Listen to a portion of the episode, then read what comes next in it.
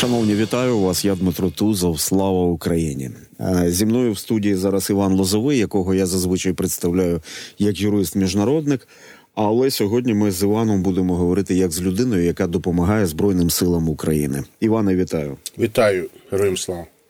А ти повернувся з е, з фронту, по суті, справи, був в чотирьох бригадах а, і привіз дещо подарунок, я так розумію, достатньо непростий який зараз вже е, працює на лінії фронту. Це дрон, ну можливо, про який ти розкажеш. Але я від себе скажу, тому що можливо Іван про це не розповість. Що гроші на цей дрон він використав із заощаджень, які залишав. А, на пенсію собі на пенсію в Сполучених ну, Штатах Америки. Вже, я я не помилився, Іване, ні? Е, Взагалі то ні, але не в не в цьому справа. Справа в тому, що е, це є Autel 4 n це дрон, який квадрокоптер. Він е, оснащений тільки хорошою термальною камерою, не тільки має 160-кратне збільшення картинки, не тільки має 50 мегапікселів, він має камеру нічного бачення. Тобто через цей дрон можна вночі бачити все навколо, начебто це день. Це дуже новий дрон. Він випереджає будь-які подібні моделі, яких виготовляє DJI. Одна бригада, до якої звернувся, вони зараз в дуже гарячій точці. Вони сказали, вони не впевнені, бо вони не знали цей дрон і сказали, не впевнені, що можуть його використати. Тому я передав іншій бригаді. Але я радий, що є така можливість, бо і я думаю, ми про це будемо багато зараз про це говорити. Що технологія дуже швидко рухається, і найсучасніші технології це те, що нас не тільки рятує, але дасть нам перемогти. Дрон вже працює. Не знаю. Е, військові, знаєте, вони мають свої проблеми з ранку до ночі і не досипають, і їх турбувати. Я часом їх турбує. А там я передав якийсь дрон, пізніше скиньте мені якісь відео, що ви знімали. Е, вони дуже охоче на це йдуть. Я не наполягаю, бо через них життя забите різними деталями, турботами, проблемами, клопотами не менше з тим вороги, що що це не зовсім доречно. Ну і я розумію, що дрон це не F-16, але все одно треба ж навчитися правильно його використовувати, так. Так, я наперед е, перевіряв із командиром роти безпілотників. Просто запитав, як ви будете забезпечувати, тому що дрон досить дорогий, особливо для мене, це власні кошти. Як ви будете забезпечувати, щоб він максимально довго і ефективно працював? І була почута відразу ефективна відповідь, що він відправить відповідну людину в тил, щоб вчитися на цьому дроні, повністю його освоїти. Тільки тоді він повертається до фронту, і там є можливі заходи, яких може застосувати, наприклад, попереду пустити дешевший дрон хороший, скажімо, за півтори тисячі доларів, який набагато дешевший, щоб цього уберігати. Але з іншого боку, мені також сподобалося, що він відповів, що якщо постане секунда, що треба вирішувати, чи життя військового, чи цей дорогий дрон, він відразу вибере перший, і я з ним погоджуюся. Слухай, але ж це не таємниця. Цей дрон коштує півмільйона гривень. Я не помилився зараз. Трохи дешевший, але купив до нього певні аксесуари, що мені він коштував трохи більше 500 тисяч гривень. Так.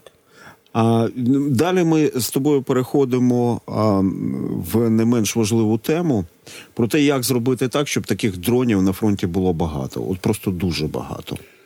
Так, це зараз кричуща тема, і не йде про дорогі дрони, йде мова в, в основному про дешеві дрони, так звані дрони камікадзе, fpv дрони які коштують від 400 до 600 доларів приблизно. Це 10-дюймові, такі більші, що мають вищу е, вантажопідємність.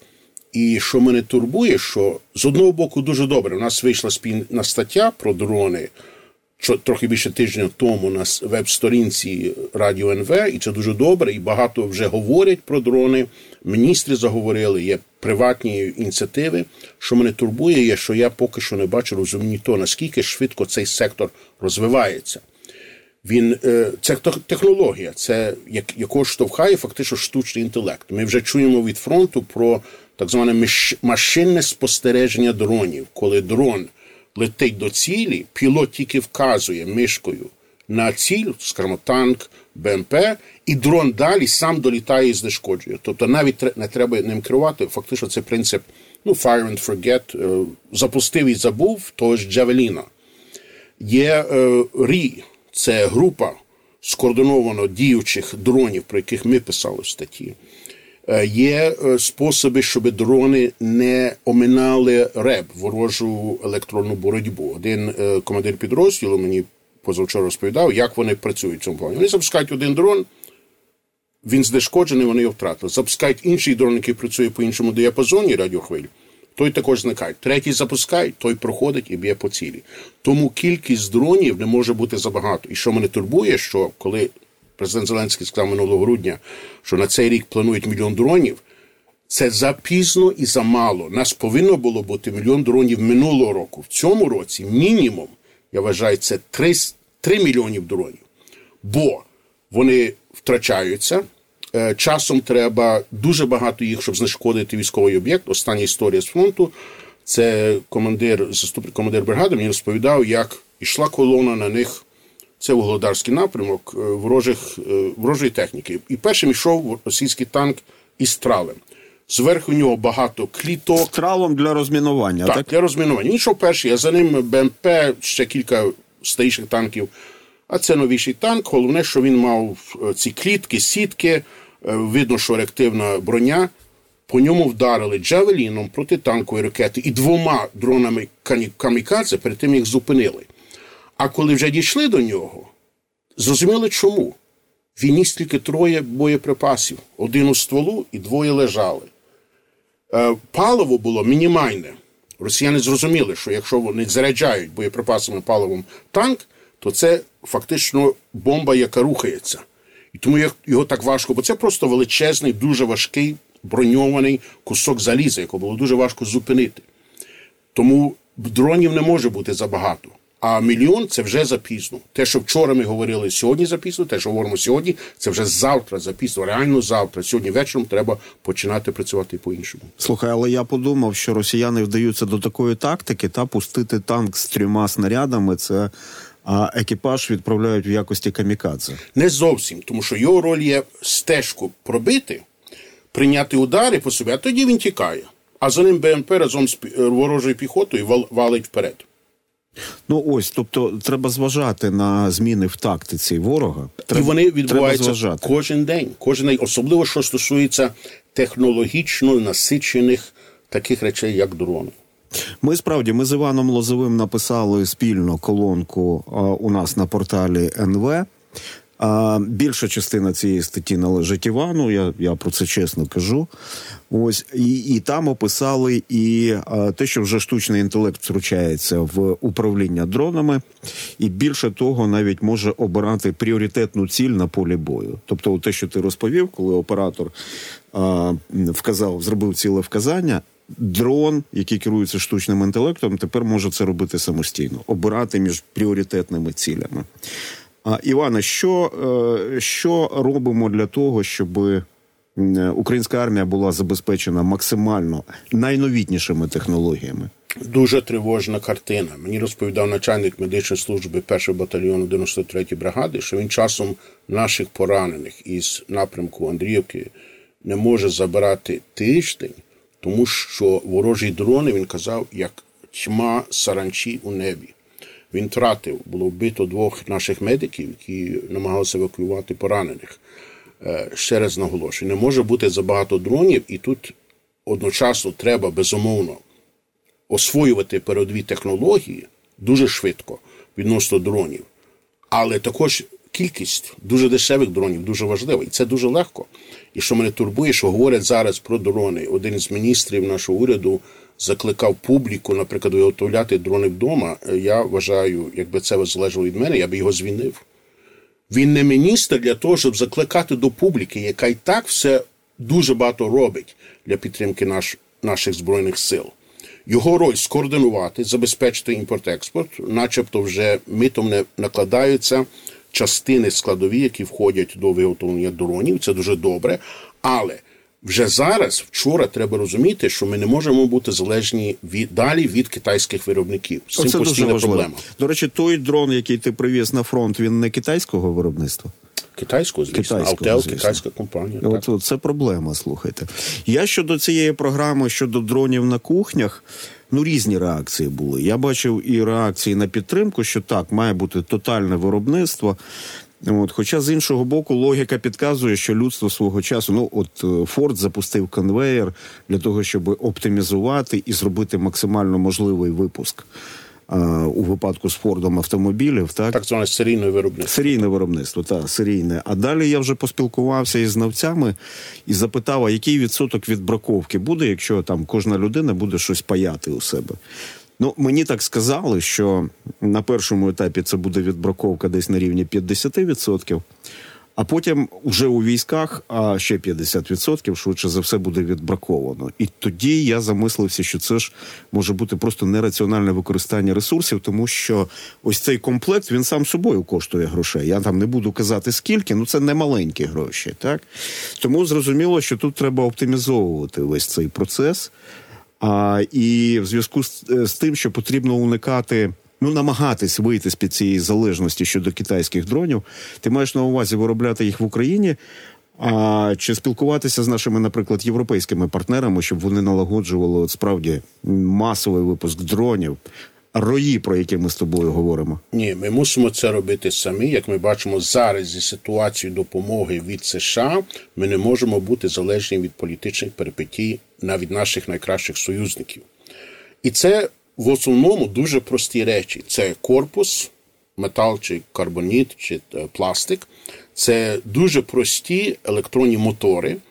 Е, це пропелери, знову пластик, е, це дуже проста відеокамера, яку ми можемо виготовляти найскладніше, це є електронні плати. Там врегулювання самих моторів, контроль польоту, контроль комунікації. Але це плати дуже прості. Я колись у свій час програмував, Тут чуть-чуть цьому розбираюся. І зараз, наприклад, технологія виготовлення електронних плат пішла, я би сказав, 100 разів, якщо не тисячу разів далі, ніж ті плати, які нам потрібні.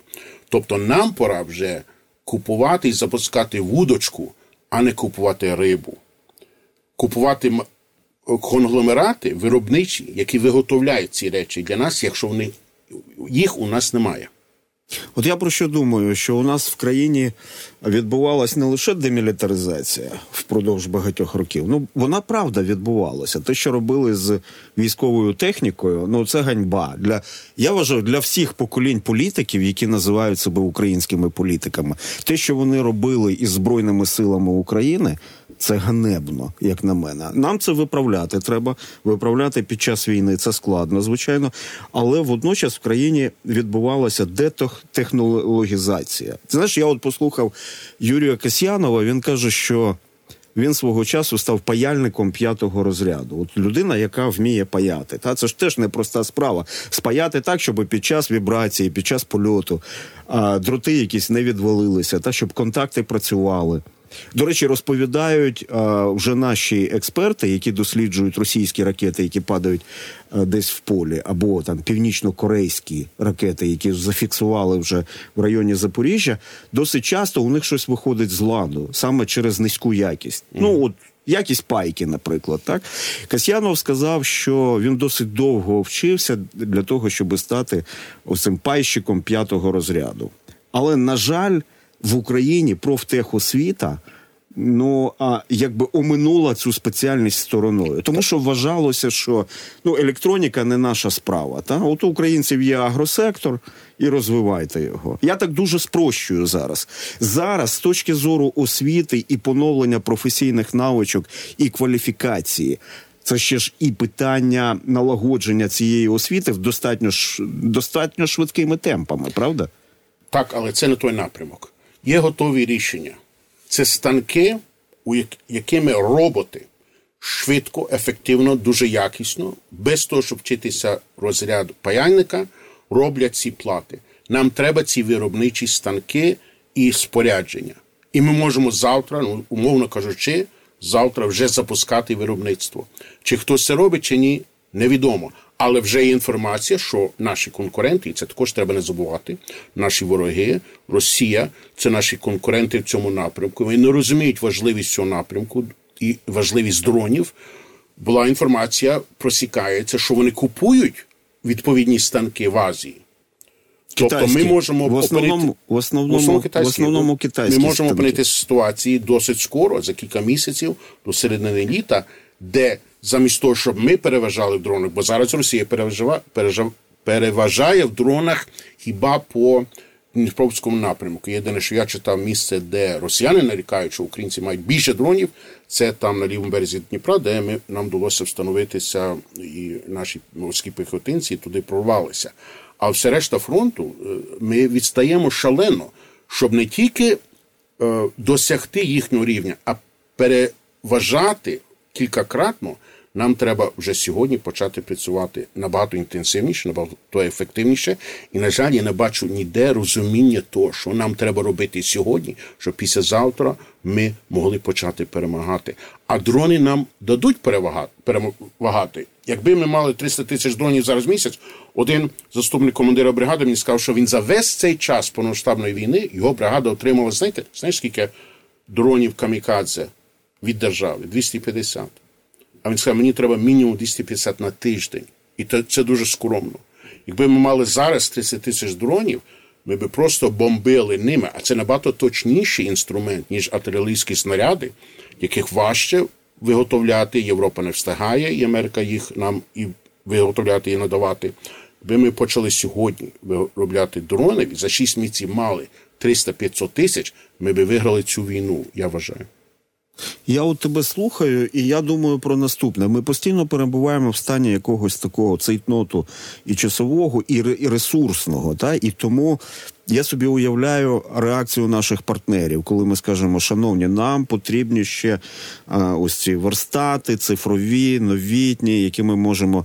Вони можуть, звісно, запитати: так слухайте, вам атакам F-16 чи верстати, ви нас вже збили з пантелику. Але є рішення, як на мене. От справді є рішення. Є країни, які згідно своєї конституції не можуть постачати нам зброю. Японія, до прикладу. До прикладу, Японія. І Японія дуже хоче допомагати Україні а вони постачають генератори, наприклад. То цілком можна зорієнтувати такого типу наших партнерів на такий рід технологічної допомоги Україні. Південна Корея аналогічний приклад.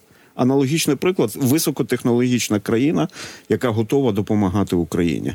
А такі домовленості можливі. Тепер тут ти вже включаєшся як юрист-міжнародник. Будь ласка, вони не тільки можливі, вони необхідні тому що це величезний потенціал. Мало хто знає, що по багатьох рейтингах, наприклад, Південна Корея виготовляє найкращий танк у світі Чорна Пантера, найкращу установку самохідної артилерії виготовляє Південна Корея. Нам не треба, як ти кажеш, обов'язково купувати, бо це дороге задоволення купувати ці, цю зброю, яку, до речі, купують по всьому світу. А ці станки, які технологія, яка дозволить нам виготовляти самому всі складові до дронів, це початок. Після того ми виготовляємо більш складні, більші дрони. І колись дійдемо, дай Боже, до Ріпера чи Global Hawk. Але це вже треба починати сьогодні. Є ще одне джерело недоторканих резервів. А це наш резерв. А це наші олігархи. Дмитре, я за те, щоб ми прийняли. Не віддадуть нічого. Іване. що ми прийняли закон, який 10% від їхніх статків в Україні все заховають. перераховує через офшорні компанії, через фірми. Ти хіба сам віриш в те, що я вірю в те, що це треба спробувати. Не буде нічого, ми нічого не втратили. 10% від тільки топ 20 багатіїв в Україні це буде 2,5 мільярдів доларів. Я порахував. Це достатньо, що ми не тільки купили верстати для виготовлення дронів, все, що треба для дронів, а купили самих дронів десь 100 мільйонів. Це дасть нам виграти війну, Дмитре. Ну і а, це ж питання ще навчання, правда? Питання навчання людей. І до речі, до речі, от шановні наші слухачі, хто нас зараз слухає в ефірі, а хто нас дивиться зараз в Ютубі. Я розумію, що знайдеться багато скептиків, які скажуть: ну як це ви так хочете країну перебудувати, створити під час війну війни новітню економіку? А коли ми це зробимо, ми от по-справжньому станемо дуже резистентною країною. І Іване, от в зв'язку із цим заводи треба будувати однозначно одразу підземні, з гарним укриттям, з гарними системами захисту і з системами протиповітряної оборони, яка все це прикриває. Я я коли от в своїй голові цю картину малюю, у мене з'являється ентузіазм, тому що ця країна буде точно непереможною. Абсолютно, і все це можу зробити. Є багато складних питань, яких треба вирішувати, відносно складних, а головне, що треба почати про них думати і вирішувати сьогодні, щоб за якийсь час це все мати. А якщо ми будемо працювати по обіцянках від минулого року, що десь до кінця року, до середини цього року, у нас почне вироблятися на рівні зараз, начебто, по деколи цифрах. Україна виготовляє 50 тисяч, чи отримує, чи складає, компонує з 50 тисяч доларів місяць. Я їх, по-перше, не бачу. А дай Боже, що це є. Але це дуже мало. Нам не 100 тисяч треба місяць, а 300-500 тисяч, щоб зупинити цю російську навалу, бо ми втрачаємо наше найцінніше це людське життя. Ми втрачаємо трохи нашої території поступово, можемо втратити Авдіївку. Є велика загроза. До речі, я туди також приїхав два дні тому і завіз їм два інші дрони. Це було 110-й бригаді. Ти в Авдіївці був, так? Ні, під Авдіївкою. Мене не пускають Авдіївку. Я під'їхав до останнього блокпосту і сказали, далі цивільним не можна, хоча я військовий, вони перевіряли військовий квиток.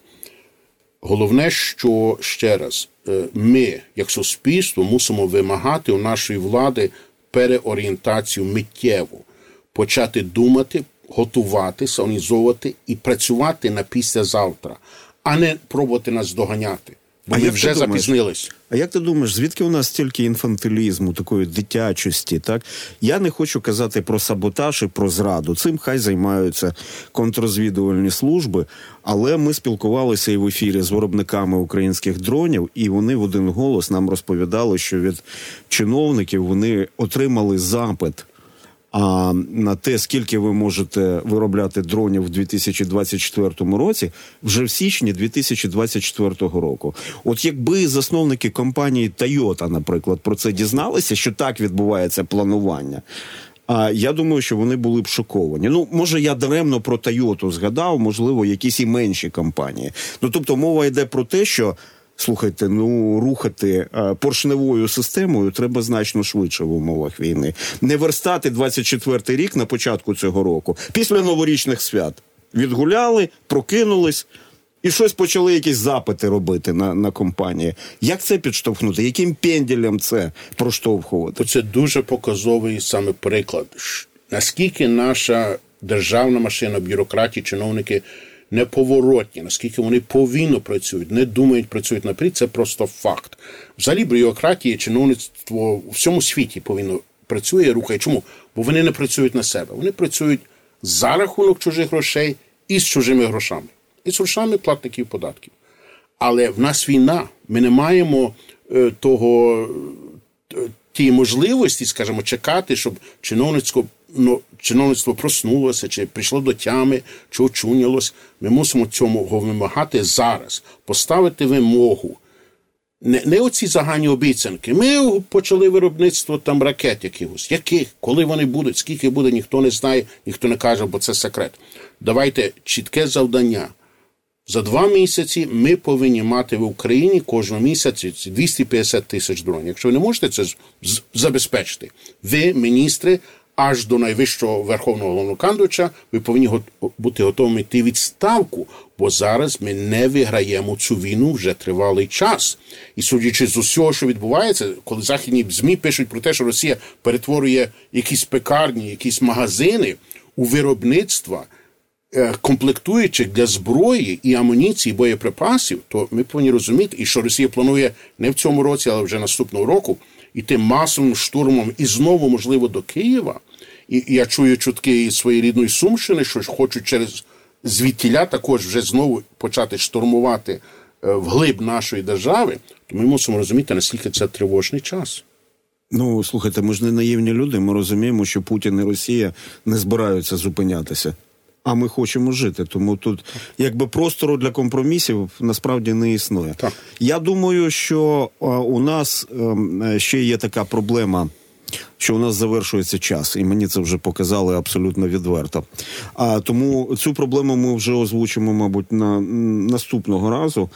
І, але штовхати процес будемо наскільки це можемо. Іван Лозовий, юрист-міжнародник, і як він сам сказав, просто людина, яка допомагає Збройним силам України. Іване, дякую. Дякую тобі.